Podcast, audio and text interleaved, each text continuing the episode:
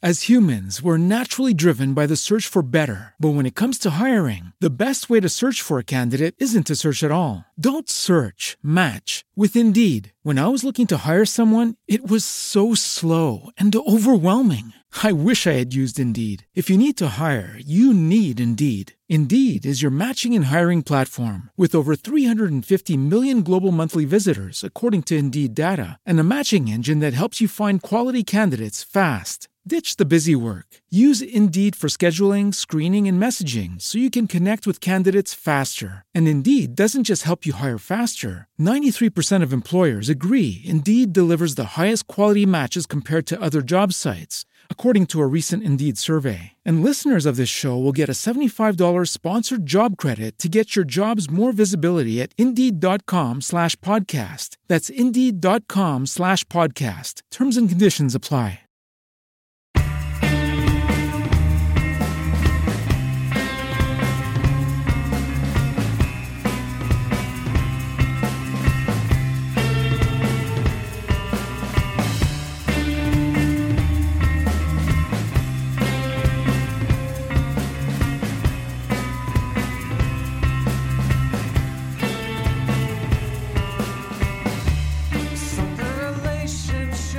Hello again, my fellow flyers. Welcome to the Plane Crash Podcast. This is your captain of the podcast, Michael Bauer. I'm happy that we've gotten to spend so much time together as of late. I feel like we're really getting to hang out on a regular basis these days, and that makes me feel good. We here at the Plane Crash Podcast like feeling productive, and we like hanging out with you. Thanks to all of you out there that have been reviewing the show on Apple Podcasts and all the other places that you guys listen to podcasts. We like reading your reviews. We read them all. It's really encouraging to know that you guys like the show. It makes us want to keep on investing all that time into doing it. If you have a moment and haven't reviewed the show yet, please do so. We really appreciate your time and your friendship. We are on Twitter at Plane Crash Pod. That's Plane Crash Pod. If you want to follow us there and send us a message or a suggestion for a future show, please do it.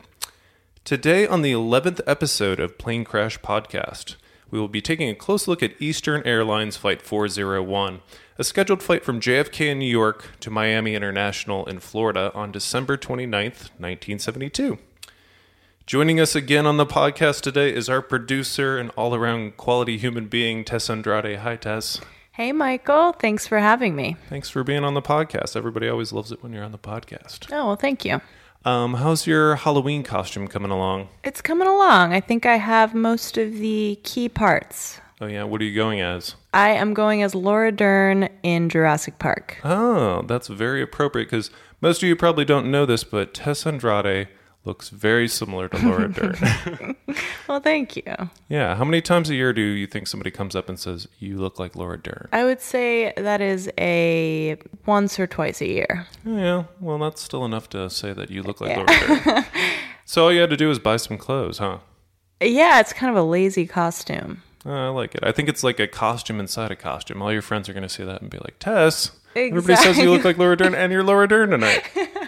Yeah. Well, one other question I had for you concerning dressing up is, what is your style on a plane? Do you dress up before a flight, or do you wear the same kind of thing you would wear to do laundry at a laundromat? I really like that you're asking this question, and I actually had this conversation with a friend recently. I think there are two major schools of thought. I have a friend who really believes that it should be treated as a special occasion. She wears her Sunday best. She dresses up, and she kind of is old school about flying. She treats it like they used to in the 1950s or the 60s. That's cool. Yeah. I myself am a little bit more casual. I like to wear a nice pair of socks, some spandex, just keep it comfortable. Yeah, you go for comfort. I think I do that as well. I feel like for a long time I just kind of wore jeans and a t-shirt, but I want to be one of those people that's like your friend. I've been thinking lately about how flying is a miraculous experience. You get to go to an airport, get in this little metal cylindrical container, and 9 hours later you're in Paris from Los Angeles. I feel like that's a miracle, and we should treat it like this beautiful experience that going from point A to point B just isn't about being in these two places, but the journey in between is a beautiful time, and we should dress up and read a book and have conversation on the plane with other fellow passengers. I think I'd like to treat it as more of a special event that I, get to take part in. Yeah, I agree. I think it might make people more apt to talk to you too. If you're wearing your pajamas, that kind of indirectly communicates, I'm here to sleep. Yeah, so I think I'm going to try and dress up.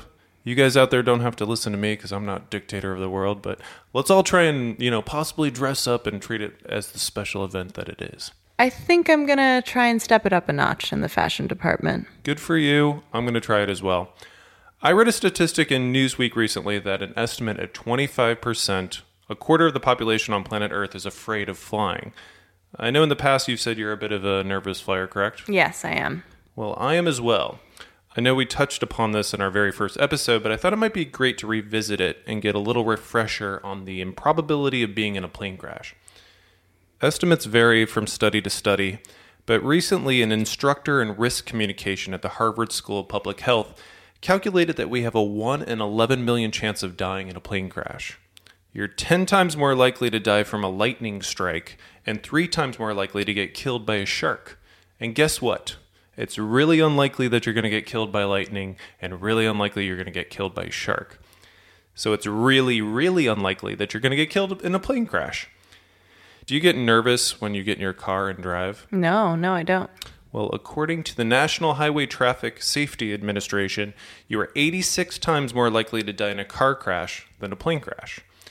Why is it that we get nervous going on a plane and don't get nervous getting in our car when we're 86 times more likely to die getting into our car than walking onto a plane?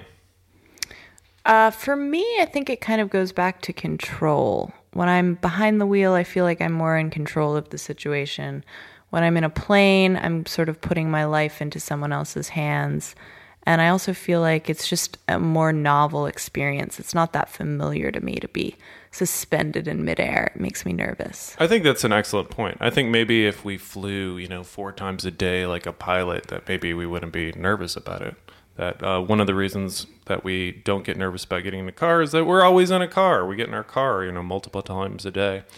And I think the other thing is just media, what we see on TV. I feel like a lot of our fear is controlled by the news. And when you turn on the news, you see terrorism and you see shark attack and you see plane crashes. All those events always make the news. And I think we're just kind of trained from an early age to be like, oh, I should be afraid of those things. Those are scary events. I don't want to end up on the news in some sort of death story. And we don't see on the news stories about diabetes or heart disease, things that can, kill a lot of people every year. We see plane crashes and we see tornadoes and disasters. And I think we're kind of programmed to feel those fears that we see on TV. Yeah, I totally agree with you. I think the media has just kind of trained us to be afraid of these things. Well, before we get started, I like to point out at the top of every episode that I'm not a pilot, not an expert in the field of aviation. I've always been a bit fearful of flying. So this podcast serves as a type of anxiety exposure therapy for me. I'm hoping the more I learn about planes, the less I'll be afraid of flying. We realize that what we are discussing is a tragedy. Human beings lost their lives, and these human beings have family members and neighbors and friends. We by no means want to be careless or inconsiderate of that fact. We just see these accidents as historical events, and we think it's worth discussing why they happened, how they happened, and how they contributed to making air travel as safe as it is today.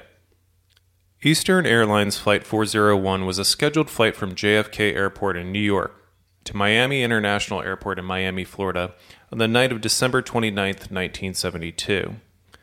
The captain of Flight 401 was Captain Robert Loft, known to his colleagues as Bob. He was 55 years old at the time of the accident. Captain Bob Loft was hired by Eastern Airlines on September 20, 1940. So at the time of the accident, he had been with the company for 32 years. He became a captain with Eastern Airlines in February of 1951. He had 29,700 flying hours, 280 hours in the new Lockheed L-1011 TriStar planes Eastern had recently brought into their fleet. Captain Bob Loft's medical certificate stated that he wore correcting glasses for near vision. His home was right next to a golf course in Plantation, Florida, a city in the Miami metropolitan area. On the morning of December 29th, 1972, he worked in his yard, then flew from Miami to Tampa, where he and the rest of his flight crew would fly Eastern Airlines Flight 164 from Tampa to JFK in the early evening. Once they were at JFK, the same flight crew would fly Eastern Airlines Flight 401 from JFK to Miami. Flight 401's first officer was Albert Stockstill. He was 39 years old, he was originally from Louisiana, and he joined Eastern Airlines as a flight engineer in August of 1959, so he had been with the airline for 13 years. He was an Air Force pilot and had 5,800 flying hours under his belt, 306 in the L-1011 TriStar. The flight engineer or second officer for Flight 401 was Don Repo, a 51-year-old originally from Massachusetts. He joined Eastern Airlines in September of 1947 and worked for a number of years as an aircraft mechanic before getting his flight engineer certification in November of 1955. He had 15,700 flight hours and only 53 hours on the L-1011 TriStars. The plane, as we've been mentioning, was a Lockheed L-1011-385-1. It was delivered to Eastern Airlines on August 18, 1972. So at the time of the incident, the plane's brand new, only 4 months old, which explains why the flight crew only has a couple hundred hours of experience flying these planes. Over the 4+ months that the plane had been in service, it had accumulated 936 flight hours and 502 landings. In 1972, these L-1011s are the newest, most state-of-the-art aircraft on the market. They're wide-body jets that are sold to airlines as being spacious and comfortable for their passengers. The ceilings are 8 feet high. There's music headsets, temperature control, plush seats. It's supposed to be a privilege and exciting for passengers to get to fly on these new planes, made by the Lockheed Corporation in Palmdale, California, just north of Los Angeles. Eastern Airlines had 12 TriStars in its fleet, and this plane used for Flight 401 was Airplane 310, the 10th of 12 TriStars Eastern Airlines would receive. Flight 401 had 163 passengers, the flight crew of 3 in the cockpit and 10 flight attendants for a total of 176 human beings on board. One of the passengers was an Eastern Airlines technical supervisor that was riding in a jump seat in the cockpit named Angelo Donadeo. So the plane takes off from JFK in New York at 9:20 p.m., and it's a routine flight for the first 2 hours and 12 minutes, down the east coast of the United States to Miami. Another plane that was inbound to Miami, slightly ahead of Eastern Airlines Flight 401, was National Airlines Flight 607, which had a hydraulic issue and couldn't get their landing gear down using their hydraulics, so they had to crank the gear down manually. The pilot of the National Airlines flight requested that fire trucks be brought to the side of the runway just to play it safe in case there was an issue. National Airlines Flight 607 was cleared to land on Runway 9 Right. Eastern Airlines Flight 401 was in its approach to the runway it was cleared for landing on, which was Runway 9 Left, which ran parallel to Runway 9 Right. At 11:32 p.m., Captain Bob Loft radios over to air traffic control in Miami. Miami Tower, Eastern 401, just turned on final. The captain is giving the tower a heads up that Flight 401 is on its final approach. Captain Loft then tells his first officer, Stockstill, to throw them out, meaning to drop the landing gear, and Stockstill obeys the command. Air traffic control responds to the captain, Eastern 401 Heavy, continue approach to 9 left. Flight 401 is descending in altitude towards the runway 9 left, passing through 3,500 feet, then 3,300 feet, when Captain Loft and his first officer Stockstill notice that the light confirming the nose gear has dropped into place is not illuminated. It's not turned on. On the display panel in the cockpit, when you drop the landing gear, there's 3 green lights that light up, confirming that the landing gear has dropped and locked into place. One says right gear, one says left gear, and one says nose gear. On Flight 401 at 11:33 p.m., shortly after they drop the landing gear, only 2 of the 3 lights are green. The left and right gear are both lit up, but the nose gear light isn't turned on. So as the plane is descending towards the runway, Captain Loft says, I gotta raise it back up. God damn it. Now I'm gonna try it down one more time. Captain Loft is thinking, maybe there was an error, and if he raises the landing gear and drops it again, maybe the nose gear light will turn on. 20 seconds pass as the gear goes up and goes back down, but the nose gear light still won't turn on. First Officer Stockstill says to the captain, well, want to tell them that we'll take it around and circle around and fart around? Stockstill has already done the math on this situation, and he knows they need more time in the air to figure out this problem. They're too close to the runway, and they can't land the plane until they can confirm that that nose gear is down. So he's suggesting climbing in altitude, getting some more time to figure out if the nose gear is actually down, and the light is burnt out or malfunctioning, or if there's a bigger problem and the nose gear isn't actually coming down. Captain Loft radios over to air traffic control in Miami. Well, Tower, this is Eastern 401. It looks like we're going to have to circle. We don't have a light on our nose gear yet. The tower responds, Eastern 401 Heavy, roger. Pull up, climb straight ahead to 2,000. Go back to approach control 128.6. 128.6 is the frequency that they're supposed to be on. Flight 401 was below 1,000 feet at this point, at 11:34 p.m., and First Officer Stockstill says, 22 degrees, gear up. When Captain Loft corrects him and says, put the power on at first, Bert, that a boy, leave the goddamn gear down till we can find out what we got. Flight engineer Don Repo then offers to help out. He asks the captain if he wants him to check the nose gear light via a procedure known as the Christmas tree test, where you turn on every warning light on the cockpit display so you can see if the bulbs are working properly. Repo does the test, and still the nose gear light won't light up. So at this point, it seems very likely that the nose gear is actually down and the light bulb on the cockpit display is just burnt out. But there's a very, very slim chance that the light bulb is burnt out and the nose gear is actually having a problem and not coming down as well. They have to confirm one way or another that this nose gear is actually down and locked into place before they can try and land the plane. So at this moment in time, it's now 11:35 p.m. Only 3 minutes into this issue, First Officer Stockstill is flying the plane with his yoke or control column. Seated behind him is Second Officer Don Repo, and Captain Loft is in the left seat. The three landing gear lights on the cockpit display are close to the First Officer, but he's flying the plane right now. So Second Officer Repo and Captain Loft are trying to reach for that nose gear light. First Officer Stockstill says, Bob, it might be the light. Could you jiggle that, the light? Flight engineer Repo says, it's gotta come out a little bit and then snap in. Captain Loft says, I can't get it from here. So now you have the three officers in the cockpit, preoccupied, and focused on trying to get a light bulb to work, so it can confirm that the nose gear is down and they can land this plane. Second Officer Don Repo says, it's right, I can't make it pull out either. Flight 401 has finally reached 2,000 feet, the altitude air traffic control told them to hold at. Captain Loft says to his first officer, put the son of a bitch on autopilot right here, see if you can get that light out. So now the autopilot's clicked on, and altitude is set at 2,000 feet. And everyone in the cockpit gives their full attention to trying to get this light bulb fixed.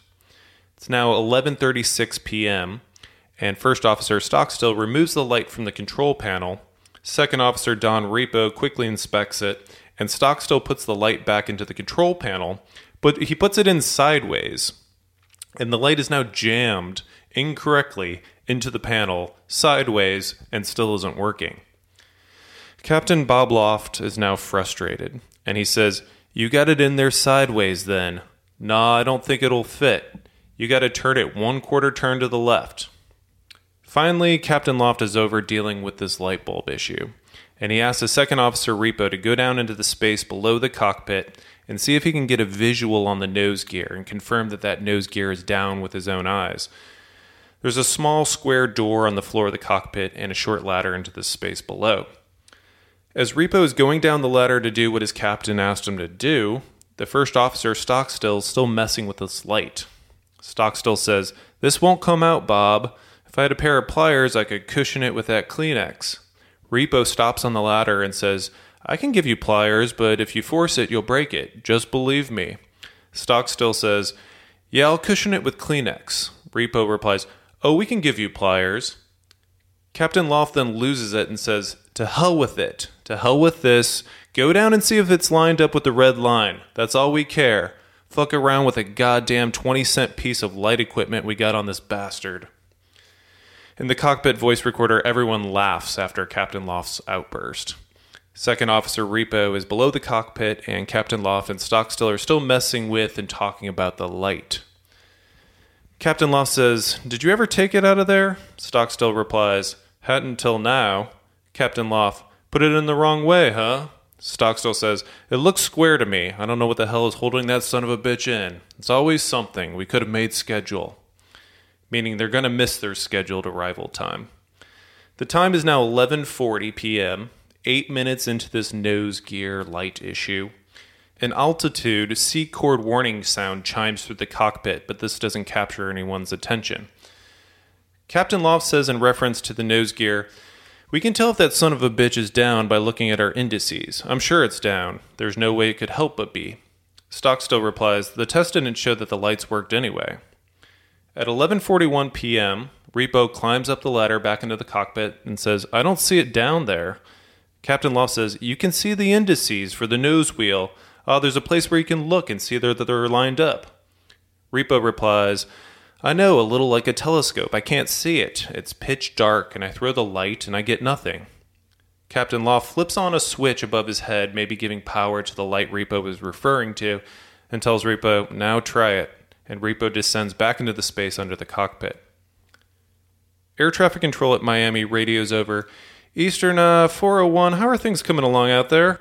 Captain Loft replies, okay, we'd like to turn around and come back in. The tower says, Eastern 401, turn left, heading 180. First Officer Stockstill then suddenly interjects, we did something to the altitude. Captain Loft, confused, says, what? Stockstill asks, we're still at 2,000, right?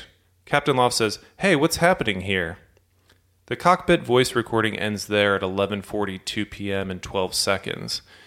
Eastern Airlines Flight 401, that had been flying over the Everglades in South Florida, slams into the marshland with its left wing and left engine striking the ground first. The plane broke apart as it skidded across the ground for more than 1,600 feet. The fuselage broke into 5 different pieces and flames burst throughout the cabin. Over the time the plane skidded across the marshland, it managed to turn, and by the end, the plane was skidding backwards. A National Airlines plane, Flight 611, radioed over to Miami Air Traffic Control. Miami Tower, this is National 611. We just saw a big explosion. Looks like it was out west. I don't know what it means, but I thought you should know. Many passengers on Eastern Airlines Flight 401 died instantly from being thrown from the aircraft. Many others were badly injured and covered in jet fuel, and just had to wait in the Florida Everglades for rescue teams to arrive. Some other passengers were not injured at all and waited calmly outside the plane for help to come. It was a dangerous situation for those who survived. As I said, jet fuel was all over the inside of the plane and the outside of the plane, all over the surviving passengers. And in 1972, everyone and their brother smoked. Flight attendants that survived mentioned that they were greatly concerned that someone was going to try and smoke a cigarette and light a match, and everyone that survived would be burned alive. So flight attendants yelled to everyone to not strike any matches, and the flight attendants and survivors started singing Christmas carols to try and calm those that survived. These people were injured and stuck in the Florida Everglades with snakes and alligators, and having that human connection and distraction by singing together helped a lot of the survivors stay alert and keep from panicking. A man by the name of Robert Marquis was on an airboat hunting frogs with a friend when they noticed the explosion nearby, and he directed the airboat towards the crash. Marquis sustained burns to his body from the jet fuel, but he spent the entire night and the entire next day rescuing survivors of Flight 401, ferrying them to safety. For his efforts, he was given a humanitarian award from the National Air Disaster Alliance Foundation. Captain Bob Loft died shortly after the plane crash due to his injuries. First Officer Stockstill was killed instantly. Second Officer Don Repo was taken to the hospital, but died shortly after arriving due to his injuries. Overall, 75 people survived the crash of Eastern Airlines 401 out of the 176 that were on the plane. So after the crash, there's a number of questions. Why did the plane leave its selected altitude of 2,000 feet when the autopilot was on? Why didn't air traffic control notice that the plane was descending in altitude and alert the pilots? Why didn't the pilots realize that the plane was descending in altitude? In regards to the autopilot malfunctioning, during the NTSB investigation hearings in February 1973, two Eastern Airlines pilots, Daniel Gellert and Thomas Oakes, testified that the autopilot on other Eastern Airlines L-1011s had disengaged from its altitude hold function when they inadvertently bumped their control column. So similar to how your cruise control on your car works, let's say you're driving down the highway on a road trip and you decide you want to set the cruise control at 65 miles per hour. Your car automatically keeps the car going at 65 miles per hour without you having to keep your foot on the gas. The second you hit the brakes, though, the cruise control shuts off and you're back in manual control of your car. Well, apparently the autopilot on the L-1011s worked somewhat similarly, and the Eastern pilots didn't realize this. If you set the altitude on the autopilot 2,000 feet, the plane just keeps on flying at 2,000 feet. But if you move the control column, exerting 15 pounds of pressure or more on the control column, the altitude hold function on the autopilot shuts off. So what investigators theorized in regards to Flight 401 is that when the captain turned around to talk to his flight engineer, Don Repo, and asked him to go down into the avionics bay below the cockpit to see if he could visually confirm that the nose gear was down, he leaned on the control column. He moved the control column with more than 15 pounds of pressure, and was unaware that by this action he had turned off the altitude hold function, switching the autopilot to control wheel steering mode, and suddenly the plane started its slow descent to the ground. Was this a defect, or was this just something he wasn't aware of? I think it's something that he wasn't aware of. Oh, okay. As the plane moved below 1,750 feet, 250 feet below its selected altitude, a C chord, or a chime, was heard in the cockpit. This was a warning sound to say to the cockpit, hey, you're 250 feet from your selected altitude. The problem is this sound was loudest right next to the flight engineer's seat, and the flight engineer, Repo, was down in the avionics bay, trying to see if he could visually confirm that this nose gear was down. The sound in the cockpit went unnoticed by the captain and first officer. The air traffic control employee on duty that night, Charles Johnson, testified that he had noticed that Flight 401's altitude was at 900 feet on his radar screen, and that's when he radioed over saying, how are things coming along out there? Eventually, he saw Flight 401's altitude was CST for coast, or meaning that the radar beacon was lost. So unfortunately, his how are things coming along out there wasn't a very specific warning to Flight 401 that something was wrong with their altitude. Johnson testified that he was waiting for more radar sweeps, that occasionally he would get misreadings, and he didn't want to make assumptions about their altitude until it came in after a number of radar sweeps had happened. The NTSB investigation issued a conclusion for the crash of Flight 401. It stated, the NTSB determines that the probable cause of this accident was the failure of the flight crew to monitor the flight instruments during the final 4 minutes of the flight, and to detect an unexpected descent soon enough to prevent impact with the ground. Preoccupation with a malfunction of the nose landing gear position indicating system distracted the crew's attention from the instruments and allowed the descent to go unnoticed. So how did the crash of Eastern Airlines Flight 401 make flying today safer? Well, for one, this crash really highlighted the importance of delegating responsibilities in the cockpit. This crash was a great example of poor CRM, or crew resource management, cockpit resource management. No one was flying the plane. A tiny little burnt-out light bulb distracted the three guys in the cockpit from flying the friggin' plane. One person always needs to be focused on flying the plane, focused on the plane's instruments. I'm sure this crash is taught to everyone that trains to be a commercial pilot, that a distracted cockpit can lead to a disaster like Flight 401. So this crash led airlines to realize that training in CRM was necessary to prevent future accidents from occurring. Secondly, after interviewing many of the flight attendants on Flight 401, all of them lamented the fact that they didn't have flashlights readily available. After the crash, it was pitch black. They couldn't see, and it made finding an exit and helping survivors all the more difficult. Due to this wreck, flashlights are now standard equipment next to all jump seats. And all jump seats have shoulder harnesses now because a number of the backward-facing jump seats on Flight 401 didn't have shoulder harnesses, which led to back injuries for a number of the flight attendants. Third, the NTSB report recommendations led to changes to the L-1011 fleet within Eastern Airlines. Due to the C cord going unnoticed by the flight crew of Flight 401, a flashing light was added as a warning when any plane leaves its selected altitude by 250 degrees in either direction. So those were the three ways that the crash of Flight 401 made flying safer. So, Tess, did you have any thoughts when listening to the story? I mean, how do you feel about the choices that the pilots made? Do you think they made serious errors, or were they just more unfortunate to have to deal with this series of unlucky events that tied together to led to the crash?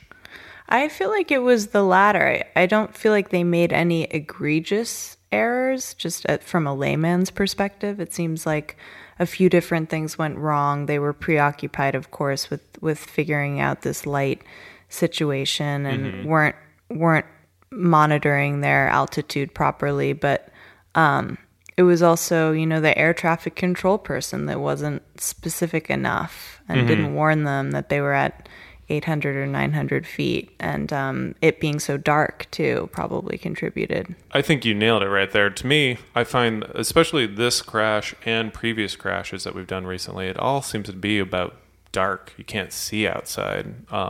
If they had been flying above a city, they would have seen lights coming to the ground. It's the fact that they were above the Florida Everglades that were pitch black. There were no lights down there. So when they look out their window, they don't see anything. It's just pitch black. They have no reference point to be like, oh man, we're getting closer to the ground. I also think there was, you know, what we do here is just like Monday morning quarterbacking, and I always feel bad saying anything negative about the pilots. Totally, me too. One indisputable fact is that three guys completely paid no attention to their instruments or flying the plane. They were all super focused on this light bulb, and, you know, that's not a good thing. Unfortunately, that led to the crash, but, you know, fortunately, we have this lesson to teach future flight crews that, see, this is a possibility of something that could happen. At no point should you have a moment where all three people in the cockpit are focused on something other than flying the plane. You at least need one person flying the plane. The other two can work on the light bulb or figure it out. But you just, you know, it was a bad delegation of responsibilities. Yeah, definitely. It feels like they also might have just been too comfortable on the plane, like they weren't paying attention to their surroundings enough. Yeah. I feel like there were just like so many bad coincidences, again, that led to the issue. The fact that they were flying over the Everglades, it was dark.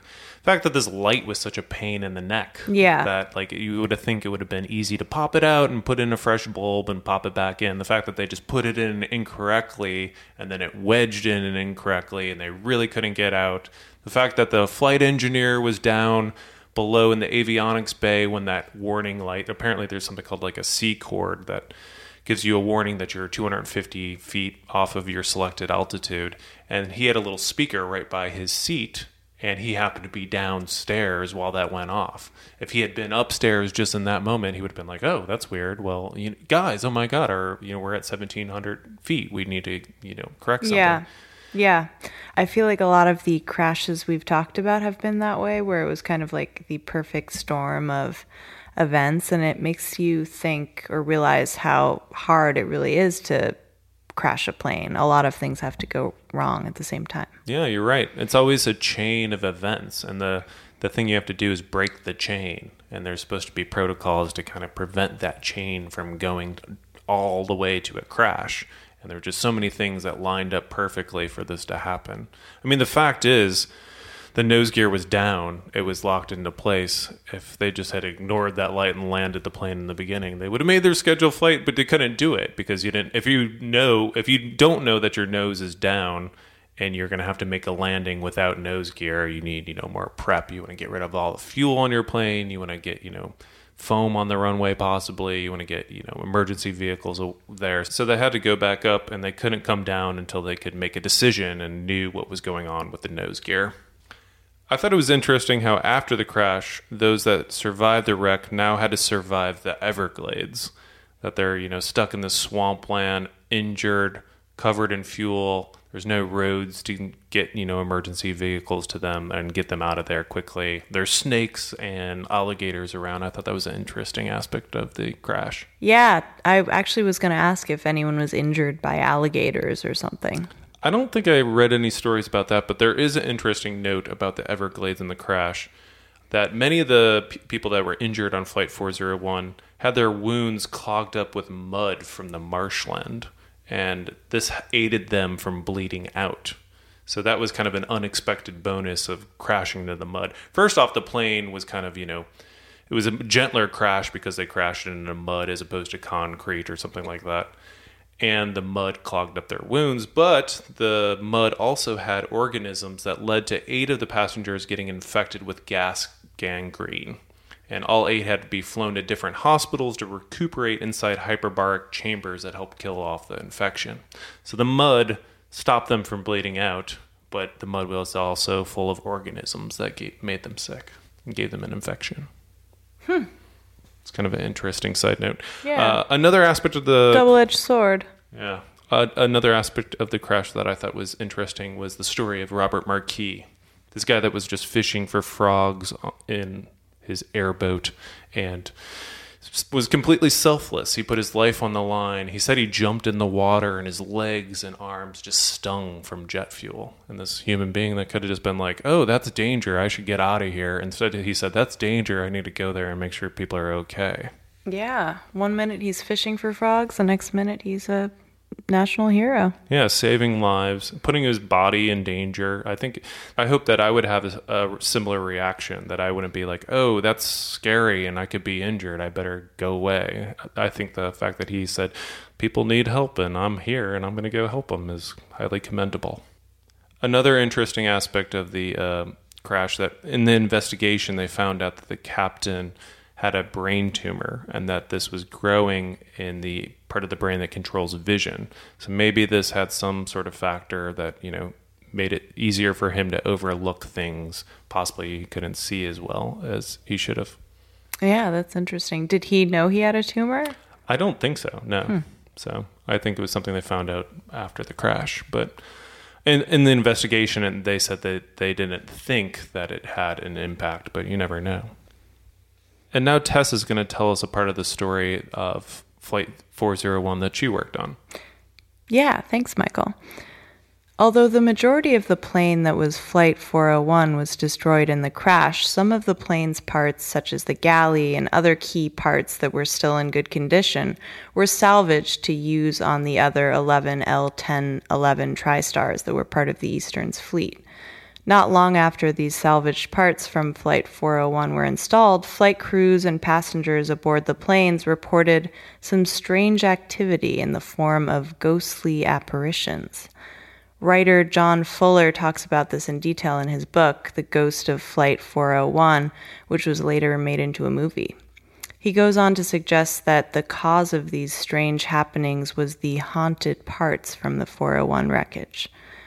These sightings were well known amongst the airline community and even written about in the 1974 U.S. Flight Safety Foundation's newsletter.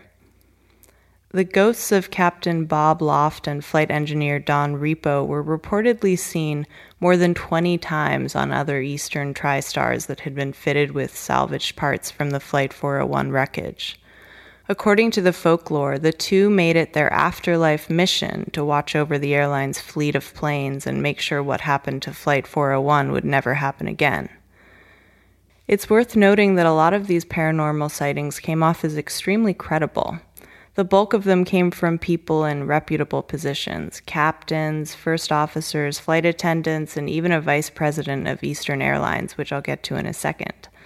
In many of these cases, multiple witnesses claim to have seen the same thing. At JFK Airport in 1973, an Eastern Airlines TriStar was getting ready to board passengers for a flight to Miami. One of the vice presidents of Eastern Airlines happened to be on that flight, and because he was a VIP, he was allowed to board the airplane before the rest of the passengers. As he made his way to his seat in the first-class cabin, he noticed a man in a captain's uniform and went over to chat with him. As they talked, it became clear to the vice president that he was talking to Bob Loft, who went into full-on ghost mode and proceeded to disappear before his very eyes. The vice president alerted a crew member, fearing this to be a bad omen, and a thorough search of the plane was conducted before any other passengers could board. On another flight out of JFK, a captain and two flight attendants claimed to have seen and spoken to Loft during flight preparations, and he reportedly vanished in front of them. They were so shaken by the incident that the flight was canceled. On another one of the L-1011 passenger planes that had been fitted with the cannibalized parts, a flight engineer who was carrying out his pre-flight check was surprised to find an Eastern second officer already seated in the plane. He immediately recognized this man as Don Repo, who said to him, "You don't need to worry about the pre-flight. I've already done it," before vanishing. A few weeks later, another captain was checking the instruments on a flight from Miami to Atlanta. He saw the ghostly outline of Repo's face staring back at him and claimed that Repo said, "There will never be another crash on an L-1011. We will not let that happen."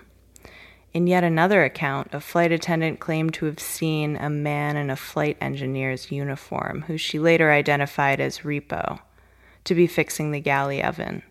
Her claim was backed up by the fact that the plane's actual flight engineer had not repaired that oven and had not been seen on board at the time. On a flight from Miami to Atlanta, a flight deck crew were cruising along when they heard a knocking coming from the compartment below the cockpit. Afraid of what they might find, they were reluctant to investigate the source of the knocking, but after it continued, the flight engineer finally opened the hatch and found Repo's face staring back at him. Remember, that's where he was at the time of the crash of Flight 401, so it would make sense that his spirit would be attracted to that space. A flight attendant by the name of Faye Merriweather saw Repo's face looking at her in an oven reflection in the galley of a TriStar plane. Interestingly, the galley of this plane had been salvaged from Flight 401. Shaken by what she'd seen, she summoned a couple coworkers, one of whom was a flight engineer who had known Repo and recognized his old friend. Repo said to the three of them, "Watch out for fire on this airplane." The plane later ran into engine trouble and had to cancel the final leg of its journey. These sightings were reported to the Flight Safety Foundation, which commented that the reports were all given by experienced and trustworthy pilots and crew. "We consider them significant. The appearance of the dead flight attendant was confirmed by the flight engineer." Passengers aboard these flights also observed strange occurrences. One female passenger was seated next to an Eastern Airlines flight officer who she said looked ill and wouldn't speak to her. After the woman called a flight attendant over, the man disappeared in front of them, as well as several other passengers. The woman was later shown a photo of flight engineers and identified the man she'd seen as Repo. In another instance, a group of caterers loading goods into a plane for its next flight reported seeing a flight engineer in the galley disappear. A lot of disappearing. As convincing and numerous as these sightings were, not everyone was a believer. CEO of Eastern Airlines and former astronaut Frank Borman called the claims garbage. Eastern Airlines even considered suing the writer of The Ghost of Flight 401 for libel, after he suggested that Eastern Airline execs may have been involved in a cover-up, but Borman decided against it, fearing that it would only bring more attention to the book. Eastern Airlines even threatened termination to any employee that continued to spread rumors or ghost stories. Despite vehemently denying these allegations of aircraft hauntings, it was decided by Eastern Airlines that all salvaged parts from Flight 401 would be removed from the TriStar planes. Once those salvaged parts were removed, all accounts of paranormal activity ceased. Whoa, that was a pretty spooky story, Tess. Yeah, are you terrified? A little bit. I mean, I would say I'm probably someone that really doesn't believe in ghosts, but the thing about this story that really struck me is that the vice president of Eastern Airlines and captains that are flying these planes and flight attendants, just the amount of people that said that this happened is pretty stunning. Yeah, absolutely. And the fact that groups of people saw these ghosts at the same time, it seems like I haven't heard too many stories like that. No, it definitely piqued my interest and made me say, you know, if the vice president, I imagine, is an intelligent man, is claiming that this happened, I don't think this is good publicity for Eastern Airlines. It kind of makes me think something might have happened, you know? And just the fact that these guys died in a violent fashion and they might have, their spirit might have felt guilty about what happened, and that they were, you know, on these planes that the parts had been put on, that just all kind of adds up to a very interesting story. I mean, it makes sense that Eastern Airlines wanted these parts. So they had these, you know, expensive planes that they just bought. One of them goes down and they're like, maybe we can salvage the parts. You know, these are brand new planes. We're going to be flying these planes for 30 years still. And they hook them up, and then all of a sudden all these things start happening. It's a pretty interesting story. And it seemed to be a mix of people that knew who these guys were and people who didn't know them at all. Mm-hmm. And just identified them later in photographs. Yeah, that's freaky if they're like, oh, that's the picture of the guy that I just saw. That's pretty crazy. So how do you feel about ghosts in general? Do you believe in ghosts? I don't rule it out. I'd say I'm agnostic. Mm-hmm. I'm open to it, but I haven't had any experiences that make me think they definitely exist. Mm-hmm. I've always been interested in the occult. Like, I collect tarot cards and I have a bunch of Ouija boards. I'd like something to happen to me, but nothing crazy has happened thus far. Mm-hmm. When I was in college, I actually thought I saw a ghost on two occasions. Really? Yeah, I went up to college, I guess it was sophomore year, and I woke up in the middle of the night and opened my eyes and I saw like a little girl like standing in a chair. And I think, in retrospect, like, I think that I was dreaming and just still, like, woke up and was still seeing tracers of my dream. But it freaked me out to the point that I reached out to touch the girl, and I touched the chair, and I, like, jumped on top of my bed and, like, slammed against my window. I could have really hurt myself.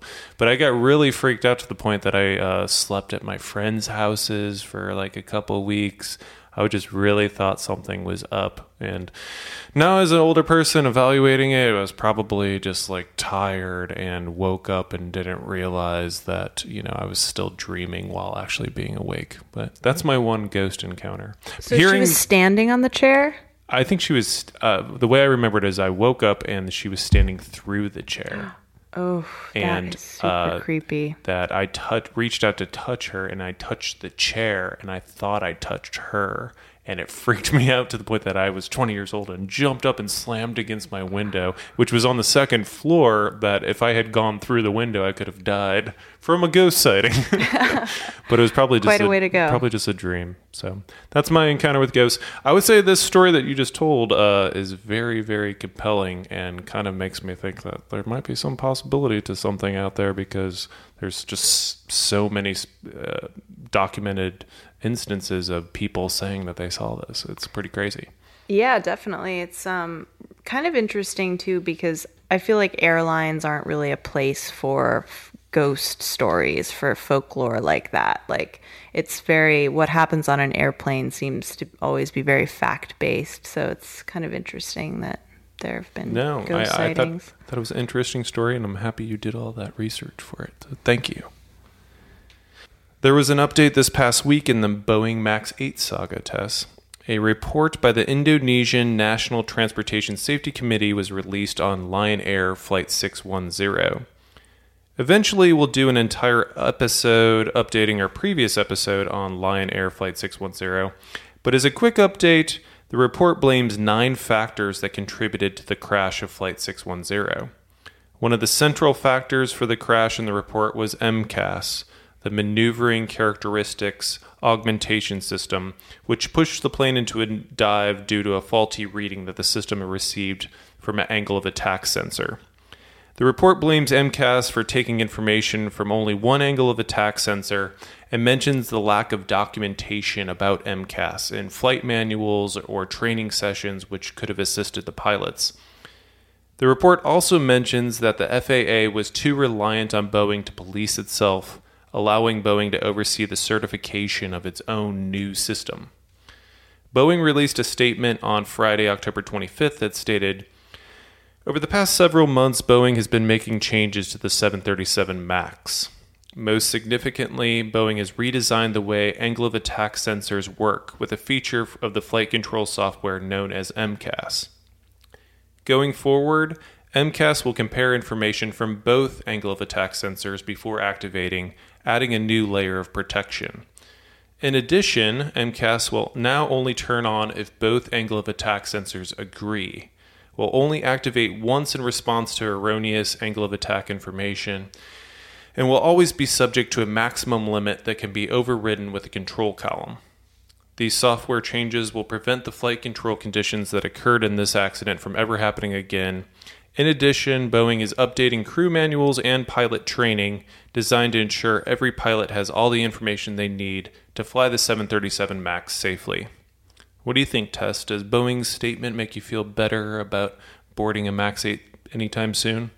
You know, I'm not itching to get on a MAX 8 plane anytime soon. Yeah, I feel like I'd like it to come back to the market as a new name something and have them just be successful at flying for a year, and then I'll venture on one, I think. I think obviously they've learned from this, as we've learned from all crashes, what the problems were and how to keep it from happening again, but I still don't feel amped to get on a MAX 8. United Airlines had its United Airlines Flight Plan 2020 event on Friday, October 25th in Chicago, where they announced several changes coming to the airline in the next year. They're adding 63 planes to the United fleet, more comfortable seats to their wide-body planes, and in the year 2020, United will be focused on offering more vegan-friendly options for onboard meals. United serves 55 million meals every year to their 160 million passengers. New vegan options for 2020 include red beet hummus with vegetables, roasted curry cauliflower with pomegranate, and vegan stuffed grape leaf with dolma-infused yogurt. So United Airlines is getting classy and vegan-friendly. What do you think about that, Tess? Well, I'm not vegan, but I'm happy that vegans will feel more welcome. Yeah, I guess if you're on a plane and you are, shooting carbon into the sky, the least you can do is just eat some vegan food. Yeah, do you think they heard our last podcast? I would say they probably all listened to it. Qantas announced this week that they're mulling over a plan to add direct flights from New York to Sydney, Australia, as soon as the year 2023, 4 years from now. They're also eyeing adding a London to Sydney direct flight as well. The New York to Sydney flight would be 19 and a half hours, and the London to Sydney flight would come in at 20 and a half hours total flying time. On October 19th, Qantas flew a test flight from New York to Sydney, Australia, as part of their Project Sunrise campaign. The airline is currently researching how to best serve passengers on a 19-and-a-half-hour flight. 50 passengers were on this test flight, and they all got to sit in business class. The test flight took off from JFK at New York at 9 p.m., and the flight attendant switched all the clocks on the plane to noon, which was the time in Sydney. Passengers were encouraged to stay up for at least 6 hours before going to sleep, and spicy food was served to try and stimulate passengers and keep them awake. Qantas said they wanted to try and minimize jet lag and study how to improve health and well-being for their passengers on a long-haul 19-plus-hour flight. 19-20 hours is a pretty long time to spend on a plane, huh? Yeah, definitely. I mean, there are all sorts of bad effects on your body if you're in a plane for a long period of time. Yeah, so I guess 20 hours is pretty long. I think in 20 hours, you could probably watch an entire season of Star Trek Next Generation, and those are 26-episode seasons. You could do that, yes. You could do that. Well, we want to give a quick shout-out to everyone that's been listening in New Zealand. Thanks for all of your support down in the Southern Hemisphere. We just noticed a good amount of peeps were listening from the Kiwi country, and we wanted to say hello. Did you know that New Zealanders are called Kiwis because Kiwis are a type of flightless bird native to New Zealand? I'm an idiot and always thought it was some sort of like fruit reference. I thought all kiwi fruit came from like New Zealand, but I was wrong. I'm wrong about many things, but I'm trying to learn. Well, that's going to do it for today's episode of the Plane Crash Podcast. We hope you all had a great Halloween, and we hope you have an amazing November. We'll be back in probably like 2 weeks with a new episode. I hope you're choosing to work hard, book vacations, enjoy life. This is the only one we got. I love you all, and I hope to talk to you all very soon. Thanks again for all your support and love, and I will see you soon. Bye-bye.